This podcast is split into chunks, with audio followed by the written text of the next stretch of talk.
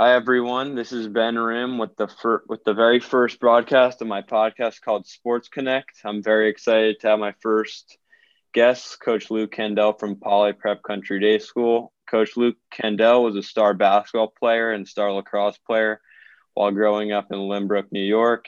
He went to a, he went to Amherst College where he became a Division three All American attackman in lacrosse and team captain in basketball. After his graduation from Amherst, he started his career as a sports reporter for Newsday. In 2017, Coach Candel took over the boys lacrosse team at boys lacrosse program at Poly Prep, where he also coaches the boys JV basketball team.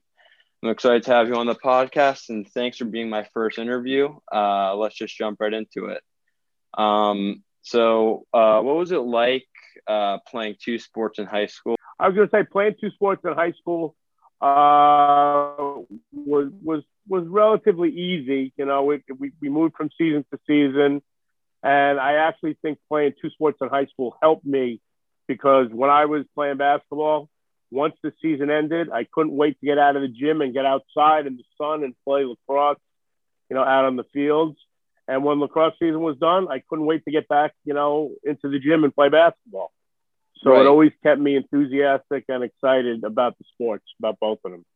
So, so the seasons never, um, never bumped into each other and everything. There was maybe okay. one week of overlap, but that, but that never really ended up being a problem. Uh, I mean, thankfully, from playing basketball, I was in good shape. Uh, so stamina-wise, I was fine. And it usually took, I would say, you know, maybe a week for my stick work to get back into uh, into shape. Yeah. So that so that worked out well for us. Okay. Um, and and it was the yeah. same thing in college. There was a little bit of an overlap, you know. Right. Right. Um, and then to sort of piggyback onto that, um, how did you juggle, um, I guess your your school responsibilities with being on the teams? Well, you know, I, I was fortunate because having grown up in a house with a father who was who was a college basketball coach and a mother who was a teacher. You know, they were both teachers. You know, the schoolwork definitely, you know, always came first. Uh, and one of the things I learned at a very young age was how to balance the time I spent with my sports versus the time I spent with my academics. Um, and I'd say when I when I got to college, you know, I was fortunate that they had advisors to help us because we did have you know a game schedule where we'd be traveling and and being on long bus rides here and there. Um, so they were always sure to make, you know, that we had enough study halls and that we had enough time to make sure our schoolwork got done and that it wouldn't interfere with uh, with our sports games or practices. Right. So it was. Would you say it was easier? Um, would you say it was easier in college or high school? I guess to handle the, the schoolwork. I would. I, I would say it was easier it was easier in high school because, as I said, you know, I did have, you know, my family around and they helped, you know, help me stay organized. Uh, when I got off, to, when I went off to college, you know, it, it worked out fine. It, it definitely, there were times where, when it was difficult because, you know, as I said, you know, we, we didn't really, you know, back in the 80s, we weren't flying to our games. We were taking long bus rides. Yeah. And sometimes you would, you know, you'd be able to get your schoolwork done, but then you get home from a game at two or three in the morning and you had a, an eight o'clock class and you know you either you know get to the class and you'd be exhausted. So maybe you weren't you know as focused as you should be. Um, but you know I, I was able to, to make it through. Um, and then what when did you decide um, when did you decide whether it was in high school or when did you decide that you wanted to play a sport in college I always kind of knew I did. You know, as I said, I grew up in a house where my dad was was a college coach.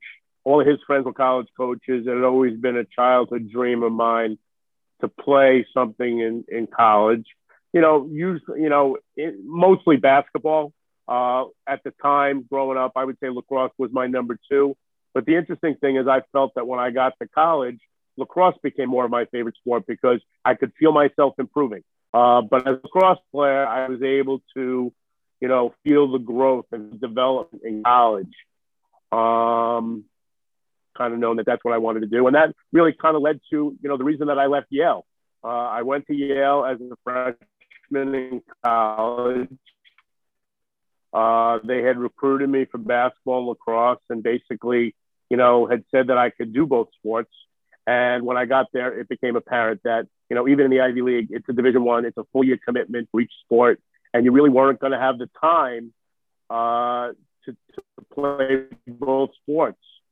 Uh, I mean, playing Division One sports back then, and, and even uh, now for sure, you know, it, it's a job. It's a full time commitment. You know, on top of your school work, it's it's a lot of work, and and even as a Division three athlete these days, it has gotten to that point as well. You know, back in in, in the '80s when I was in college, you know, being a Division three athlete, you know, you certainly put in your time and, and your hours, but it definitely didn't you know, it wasn't quite as intense. Um, and then when did you decide you wanted to play um, both sports in college? You know, when I was a junior in high school, I, I kind of thought I was going to go to college and just play basketball. And that was really all I was going to do.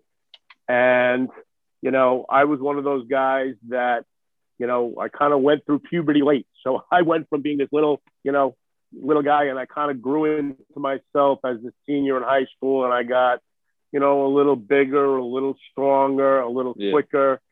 And I had a really good season as a senior. And I really wasn't considering lacrosse at the time. And I'm like, you know what? I really had a great time and I and I enjoyed myself. So maybe I can go to a school where I can do both of these sports. And it, you know, like I said, it, you know, Yale originally told me I could at the Division three level. I had a lot of schools, a lot of NESCAC schools uh, that that told me that I could play both sports. Um, and uh, you know, when I I went to Yale and and it you know didn't quite work out the way I wanted, and I transferred to Amherst. And and the truth is this: as a senior in high school, you know, I sent in deposits to both Amherst and to Yale because I really mm-hmm. couldn't decide. They were both yeah. beautiful schools, great reputations, great academics, you know, great networking, um, and and outstanding athletic programs to go along with with you know obviously the phenomenal academics. And I chose Yale. You know, they had sent me that the, the schedule for the season, and we were going to be going to Stanford and Tennessee. And you know, for a young 18 year old kid, it was very exciting. Um, but but I just you know from the minute I got to Yale, and I really enjoyed Yale as a school. In fact, I did better academically at Yale than I did at Amherst.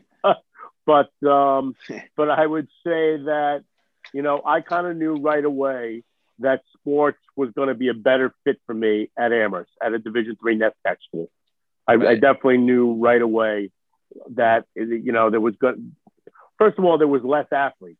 You know, Yale yeah. there, there was much more competition. Um, and it really was going to, you know, they wanted, I, I was going to have to choose one over the other.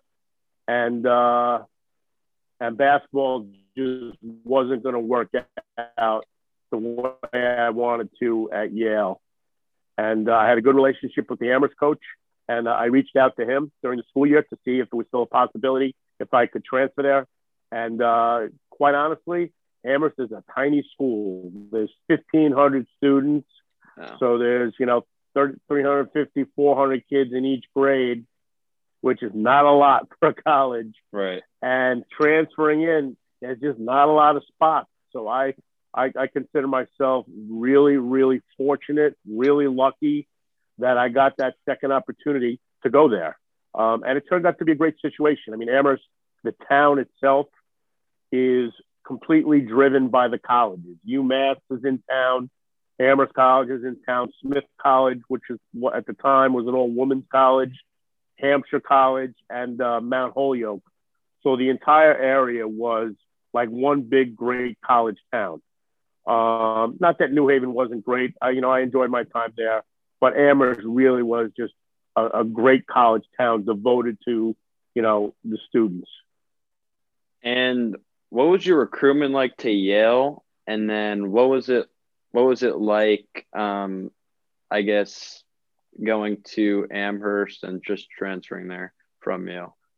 Well, back then, back then, you know, uh, I, I had started to get some, some recruiting letters from some coaches. I had heard from the University of Vermont. I had heard from Rutgers. I had heard from, you know, a bunch of schools, mostly Division One schools for basketball. Um, and with Yale, their assistant coach started to come down to a lot of my games uh, out at Lynbrook High School. And so I knew they were interested, although my father, who was a college coach, correctly pointed out the head coach hasn't come to see you play. So he wasn't quite as sure about how interested they were. Uh, I mean, listen, they helped get me into the school, so obviously they did want me. Um, and I lucked out on that front. Uh, I mean, I was a good student, I had good grades, but you know, I was run of the mill, very average. Um, there was no real AAU basketball back then. Um, you know, today, you know, especially for the kids that I coach at, at Poly Prep, like JV basketball kids, and even the younger kids, you know, AAU basketball is such a monster and such a, yeah. a big machine that all these kids that are really good basketball players, you know, they're being identified by college coaches already. And they don't even care like where they go in high school. They're watching them play in these AAU tournaments and these travel tournaments all over the country, whether it's the Nike EYBL or the Adidas grassroots or Reva, whatever, you know, whatever the league is and whatever the tournaments are they're playing in, that's how kids are getting recruited more today. Whereas back then, you know, there were scouting services. There were a lot of camps. I went to a camp, uh, really a legendary camp called Five Star Basketball Camp down in Pennsylvania. And every year they would get the best players in the country who go there. And all the college coaches would come to watch these kids at this camp because yeah. that's kind of how they did it back then uh, and they would go to your high school to see games and such. But uh, it's changed now. It's and and even on the lacrosse side, I mean, you know, you as a player for the Express, you you see, you know, these tournaments is, are where college coaches are looking at kids and people are looking to get them, you know, to high school, to get them into colleges, to get them into prep school. Boarding schools are now very much involved because they'll come to a yeah. kid and say, hey, you know, Ben Rim, we'd love you to come and be a post grad. It'll give you a year to get bigger, a year to get stronger, a year to get your academics better. And now it'll be easier for us to get you into a college, to get you into our school. Right. And that's kind of taken the place of the old time. Okay, my the college coach is in my high school gym watching me play. That doesn't really happen as much anymore. Yeah, yeah, and and I'm sure it's changed, just like most things, like like you mentioned, and just most things in college in general. But mm-hmm. um, how much did like your grades and um, how you did in school impact you being recruited? Uh, like your experience? It impacted with- a lot. It definitely did, and I would say, you know, the one thing I do remember, I will never forget this. When I went to Five Star at night, they would have these little like mini lectures where they would bring in famous coaches, whether it was, you know, they had major college coaches come in and give lectures. And one night they had a lecture and a college coach was talking about getting recruited. And the first thing he said was, he said, look around you. And you're looking around and there were guys that ended up being college All Americans. He's like, there's two or three of you here that could pick wherever you want to go. But the bulk of you, you're going to have to reach out. Okay. And most important thing is what are your grades? If you have great grades, doors are going to open up for you that you had no idea were going to open. If you yeah. have good grades, we can come in. Okay. Because especially now, what happens is, you know, I don't know if, if you're aware of this, like with the NCAA, they'll look at a team and it doesn't matter what the sport is. It's basketball, it's lacrosse, whatever it is. Every team. So if Ben, if you and I are on a team and we have 10 of the guys that were on a basketball team together, they're taking our GPA and they're figuring out. And these schools need to be able to say and need to be able to show the GPA as a team. Chances are you're not making the NBA. Chances are you're not making the PLL. Yeah. But when you graduate from our school with a degree, you're going to do well. Yeah. And very often they will take kids, even as a recruit, even if they know they're not as good a player, possibly maybe they can get a couple of kids who are better players. They need kids that have good grades on their team also to keep the GPA up. Um, I was just saying that as a whole, the team the team GPA matters. So if you have good grades, chances are there'll be more people recruiting you. And would you say that that still stands today? Absolutely, a hundred percent, a hundred percent. In fact, I would say it counts even more today, because I think that if you know in this era where people will look and say, "Oh yeah, he can go to this college," but they don't graduate kids. They don't care how the kids do as a student. You know, that's not what colleges want to hear.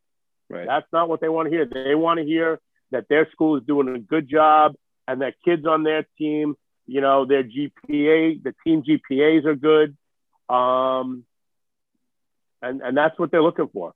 That is right. really what they're looking for very often. So I would say you grades in the recruiting process are critical. Yeah. Um, and if we're talking about lacrosse, quite honestly, lacrosse, the, when you look, forget this year because the Ivy League's obviously not playing because of COVID. Yeah, right. If the Ivy League were playing, okay, chances are you'd have Yale, you'd have Penn, you'd have Cornell, okay, maybe even Brown this year. Brown had uh, some good players in the yeah. top 10 in the country. All the Ivy Leagues are great teams in lacrosse. So they, and they know they need to get good grade kids with good grades in there. Yeah. Okay. So if you have good grades, it opens up a lot of windows for you that often wouldn't. Yeah. Yeah. Um, and then while you were at Amherst, um, what was your reaction um, mm-hmm. to being named an All American attackman? You know what? I, I was always more of a W guy. I just wanted to yeah. win, and we did. You know, we yeah. we we had a really really good team. Uh, my junior year, we were actually a little better than when I was a senior.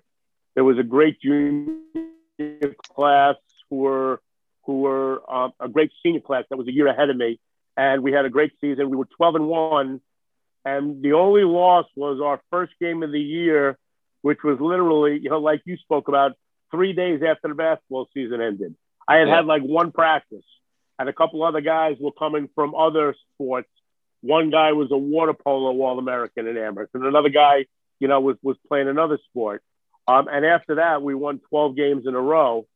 Um, so, so you know, yeah, I, I would, you know, we we were fortunate to to have some success, and uh, it really made it a lot of fun. It was a lot of fun, I have to say, you know. And back then, in the 80s, the NESCAC conference did not allow teams to go to the NCAA Division three tournament like they do now. When you look at the NCAA Division three tournament now, Amherst, Williams, Wesleyan won the yeah. national championship uh, two years ago or three years ago, and back then they didn't want to do it because it conflicted with um, there was a conflict of time with finals. They didn't want us going to travel to different right. places in the country while we should be at school studying for finals. So the best we could do was win uh, what was called the ECAC, the East Coast Athletic Conference. It was it was basically the New England Championship, and we were lucky and we won it. We were 12 and one. We had a great time, um, but it would have been fun to see how we would have done on more of a national stage. Yeah, because a lot of the teams in our conference, once they change that rule, they've done really really well. Yeah. Um, and then you, you already touched on this a little bit. Um, but what what was it like transferring from Yale to Amherst? Um, and just what was your overall thoughts on that? well, let's see. So, as the year was going on, because you apply to transfer during the school year. Yeah. So I applied to Amherst during the year uh, while I while I was at Yale. I said, listen. I said I'm 18 years old. I said I'm 18 years old. Amherst College is a great school. I said I've always dreamed of playing college basketball and college lacrosse. Okay. I said, and I'm not willing to give up my dream.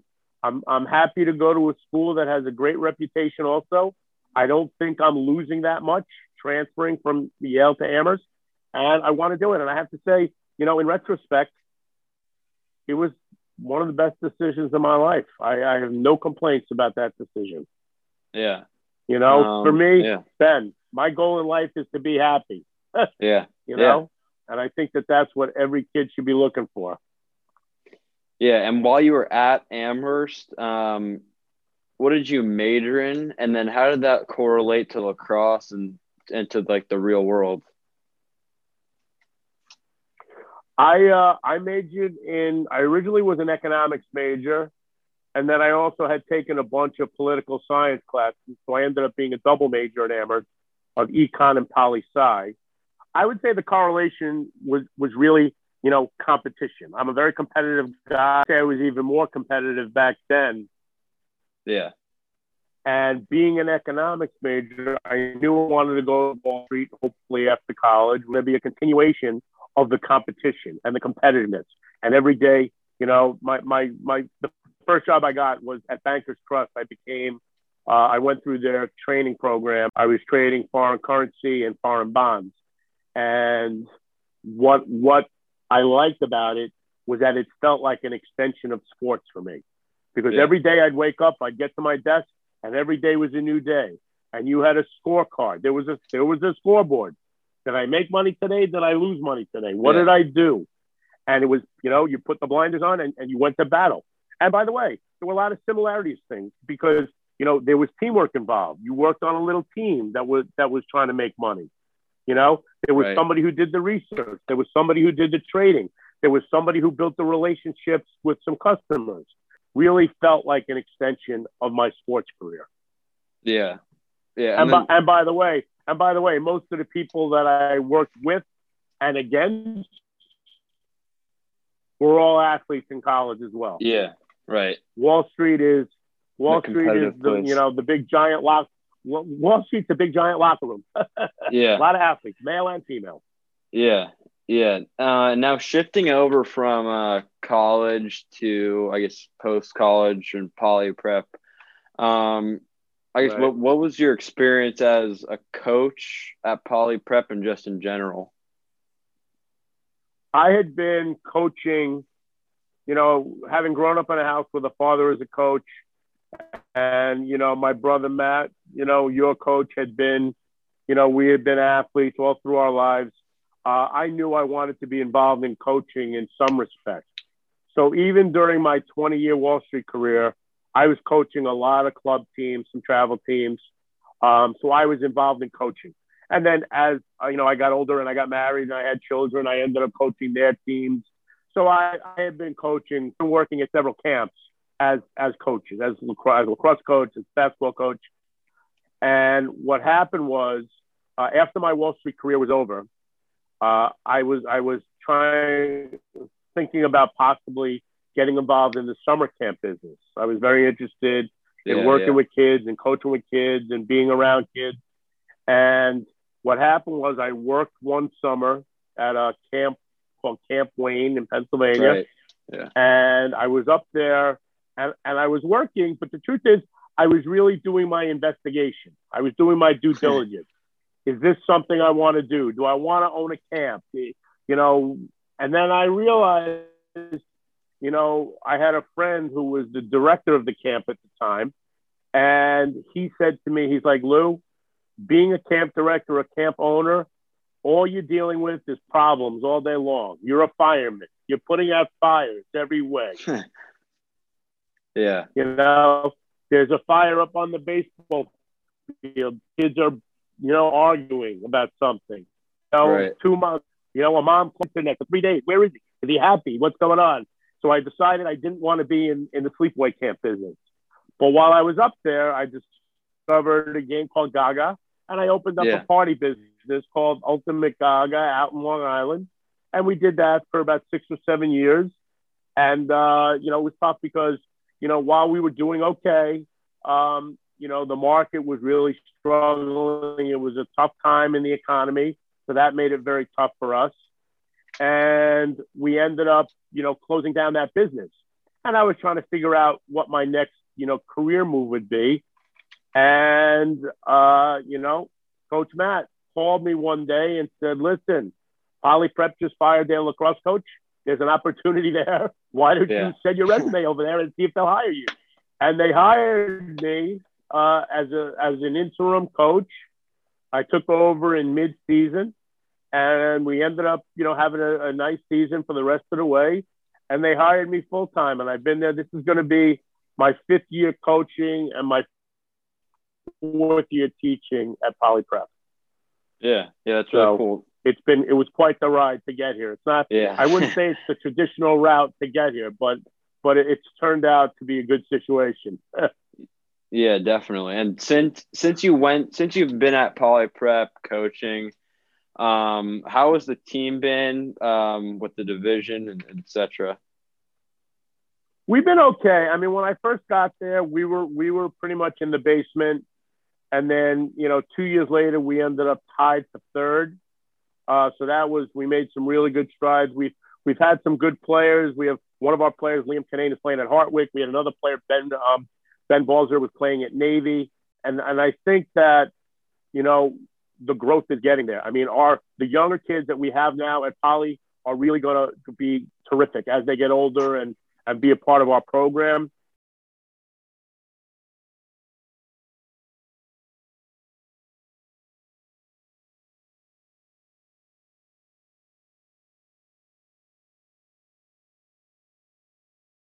You know, as you know, as this is a once in a lifetime thing with COVID and not having a season last year.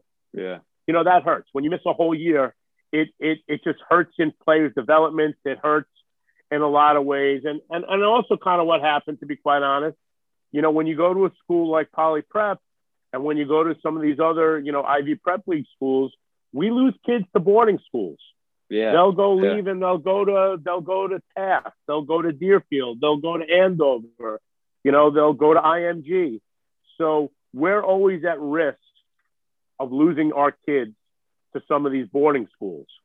You know, right. so while we've done well, we've brought in some kids who've who've had some lacrosse experience.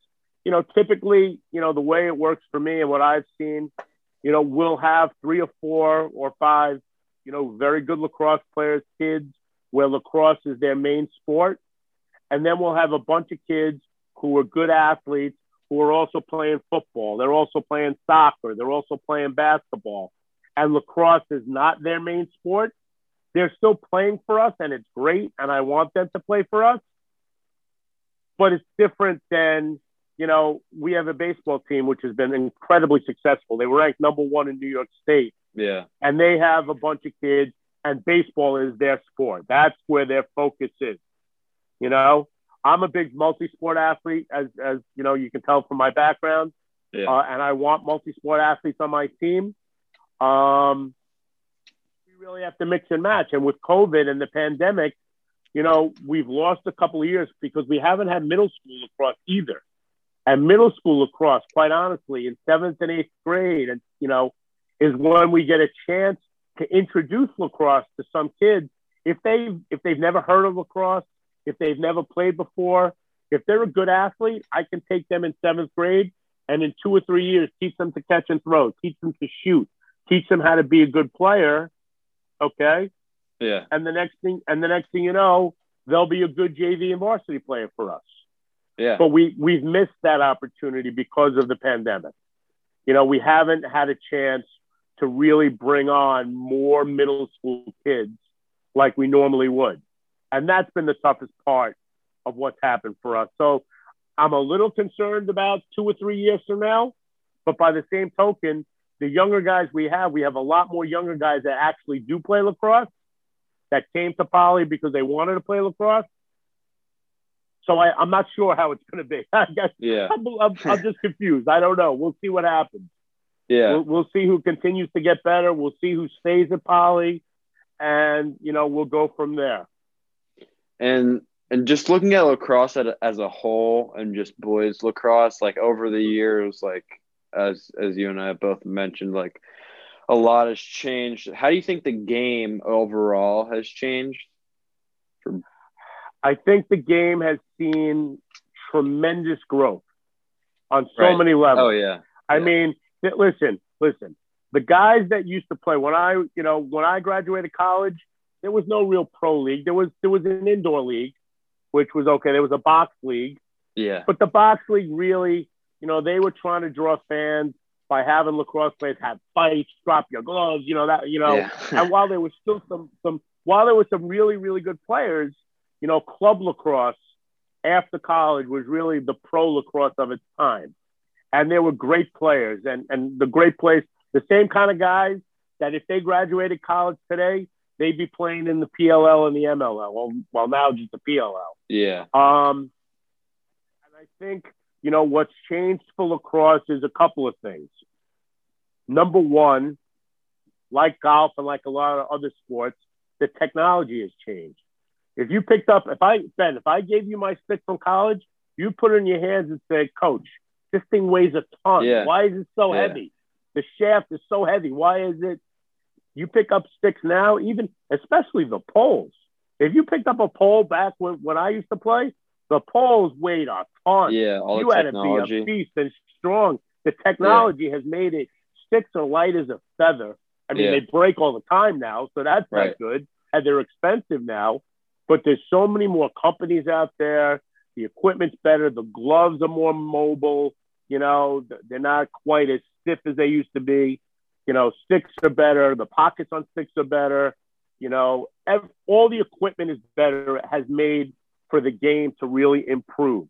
You know, Yeah. and I think, you know, like anything else, you've had a lot of young kids that have started playing lacrosse at a very young age. Okay. And I, I think that's a good thing and a bad thing because, you know, let me ask you a question. When did you actually start playing lacrosse? Seventh grade? Um, Probably. Yeah. Yeah. Okay. Okay. Six maybe. here in Long yeah. Island, Long Island in general, if you Yeah. haven't started playing lacrosse by seventh grade, they're going to say, oh, you can't play. Yeah. And, that, and and part of my language that's BS. Okay, Yeah. I can take a kid in seventh grade, eighth grade, ninth grade. I coached with a guy, you know, who play. I played with in high school. He was okay. He wasn't all league or anything. He ended up going to Nassau Community College. His name was Donnie Borges. He was okay. He was good at Nassau. He wasn't great. He went to CW Post, which was a Division One school at the time, and now it's back to being a Division One school. And he was a good player. He wasn't great. And then he started playing club lacrosse and box lacrosse for the pro league. And it was perfect. And he just kept getting better and better and better. Yeah. And he never played till 10th grade. Yeah. He never start. He was a baseball kid. He never picked up a stick. But Yeah. if you're a good athlete and you work at it and you put in the time, you can become a really, really good player. I, I mean, I, I know it. You, you can. I Yeah. see it. And that's and that's really the truth is in the city, that's what we need to see more of. And we've seen a lot of it. You know, Right. like I said, Wall Street's the biggest locker room in the world. There's lots of old lacrosse players working on Wall Street, and their kids are in the city, and their kids are pl- starting to play more lacrosse. So we're seeing the level of lacrosse in New York City definitely get better. Yeah. Yeah. And then in terms of in terms of recruiting in in today's day and age, how, how would you what do you think is like most important for a kid in high school in terms of recruiting or being recruited? Uh, unfortunately, I would say the most important thing is to get yourself on a good club team. Yeah. a club team, a travel team that's going to go to tournaments where there's going to be exposure. Okay. Um, because college coaches have decided, you know, the last 10 or 15 years, it's easier for a college coach To go to a tournament, to go out to, to go out to Farmingdale and Yeah. watch Ben Rim's Express team play against the 91 team. Okay. Because as a college coach, I know there's good kids on Express and I know there's good kids on 91. If I go watch, if I go watch a kid play for Poly Prep against Dalton, now there may be a couple of very good players on the team, but there's only going to be some, a few. Yeah. I know that most kids on the Express and 91 and some of these other club teams are really good. I'd rather see them play against better players. Then I'll really know how good they are. So, what's really happened in terms of college recruiting, in my opinion, is it's mostly based on your club experience. It really Yeah. is based on your club experience. Okay. Because they're putting you in tournaments. Although I will say this the one thing that has changed in the last five years, although it's another, you know, casualty of the pandemic, is on campus at college prospect days. A lot of these colleges have these prospect days because this is this is their logic. Okay, Ben Rim, you're a good lacrosse player. I'm at Harvard University, and you want to go to Harvard, and you're a good lacrosse player, and you want the Harvard lacrosse coaches to hear about you. So what do you do? They have a camp. They have a prospect day. Okay, you go up to their prospect day for that one day. Looking at it now and saying, okay, here's a kid that was willing to, to schlep up to Boston to come to Harvard to spend 150 bucks to come to a prospect day to hopefully get noticed by us. Okay. As opposed to another kid who went to the Yale prospect day. Yeah. And he's telling us he still wants to go to Harvard. Well, I'm going to say to myself, guess what? Ben Rim showed me. He came to Harvard. He went to the prospect camp. Okay. I know he's interested.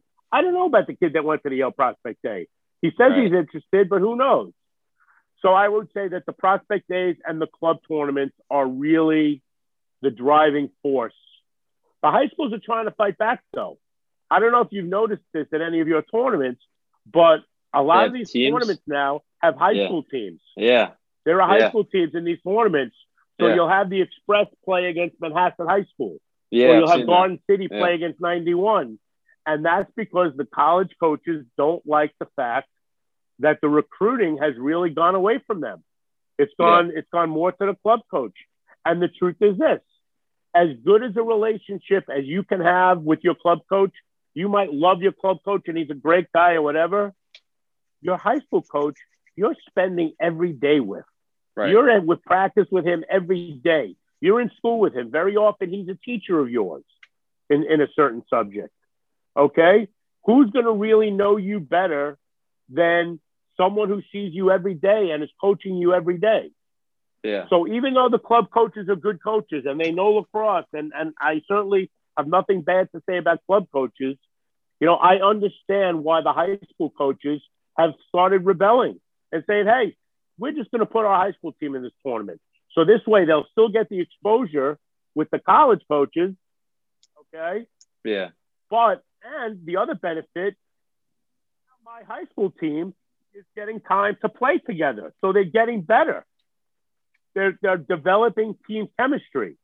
If I got 12 kids, if I got 20 kids on my team and every kid's playing for a different club, one kid's playing Express, one's playing 91, one's playing for the Outlaws, one's playing for Riggy, one's playing for this one. They're never playing together other than when Yeah. they come to practice at Poly. Yeah. But if I put a team in a tournament as a as a poly team, guess what? Now they're playing together. And that's going to help us when our regular season comes around. Yeah. So the answer to your question is I still think the club lacrosse is the biggest piece in college recruiting. And pro and prospect days are right there too. But your your school experience is getting a little bit more important. It's getting a little bit back to what it used to be. Yeah, and then sort of sort of like what prospect days are. I know I've I'm definitely trying to get into some of them like showcases. What are your thoughts on Yes. showcases? I think the showcases are the same as the prospect days and the, Yeah. and the same as these club tournaments. It's a chance for kids to go to a place where there's going to be a, a congregation of college coaches that are there to take a look and see what they like. Okay? Now, what's the problem with some of these things? I'll give you the problem. Okay? Lou Candel, as a high school lacrosse player, would not have been somebody that a college coach would have been overly interested in. Why is that? I'm not overly big. Yeah. I'm not the guy. I'm not the guy who who is overly fast. I'm not running a four four forty. Okay, Yeah. you know, I'm quick. I'm shifty. I got. I have great eyes. I'm a great feeder. I have great stick work. You know, all those things. I have a lot of skills. But just like when you look at the NFL scouting combine, you know, they're not looking for the best football player. yeah. I mean, you know, the guy from Bama, Smith, you know, DeVonta Smith was the best football player in the country this year. They're talking that he's going to get Oh, picked seventh, Yeah. seventh. Yeah. Now, why is it, you know, because, you know, people fall in love with numbers. I want the guy that's fast, and I'll make him a lacrosse player. Well, in theory, that's true, and that's good. But you know what? sometimes it's good to take a good lacrosse player, even though he might be a step slower than the other guy, because he has better skills. He knows how to play. He's got good lacrosse IQ. Okay. Yeah. So so while the showcases are good, the problem with some of the showcases and the problem with some of the prospect days are, okay, I'm Ben Rim. I want to get noticed. What do you think you need to do to get noticed? I got to start scoring goals. I got to yeah. dodge. I got to go. I got to do all this stuff. Be aggressive. So yeah. instead of playing really good team lacrosse, everybody's out there for themselves. I need right. a coach to see me. He's got to see me score a goal. He's got to see me, you know, do this. Instead of saying, hey, coach got to see me make a great pass. Coach got to see me do a great job of riding and, and, and you know, busting up a clear. Coach got to see me be great on the wings on ground balls. Okay. And that's some of the problems with some of these showcases. Yeah. Kids, you know, there's there's this this sense of I'm here for me. I'm not here for my team. And and that's tough. That can be tough. Yeah. And and how would you recommend um, for athletes or maybe just even your own kids that are on your teams? How would you recommend that they, I guess, stay fit in the off season, um, or how would you just recommend that they train? You know what? We're, fortunate, Paul. You know, we have a strength and conditioning, a couple of coaches. One guy that had been uh, Richard James had been a, a, an Olympian, an Olympic sprinter from Jamaica and uh, we have another woman coach, Jillian Wojcik, and they designed some programs for the kids in the off season because they're more qualified than I am to show them, you know, how to stay fit. You know, um, like I said, I like the multi-sport athletes, so I want them staying fit by playing other sports. I think it helps develop skills that will help them in lacrosse and basketball, especially. Um, so yeah, staying staying fit is certainly, and, and I will tell you this, as we've now started to have, you know, some some some days where we're doing a little bit of working out and throwing the, the ball around or whatever, and getting ready for our season, you know, in April and May. A lot of kids are out of shape. There's yeah. a lot of kids in this pandemic that did not stay in shape for sure. Yeah. you know, I don't know if you've seen it on your travel team, but there's guys that I can tell you, forget that they didn't pick up a stick. I can tell that they didn't move from their video games. Right. They were sitting yeah. there playing Call of Duty for a year. You know, they definitely weren't yeah. out running around.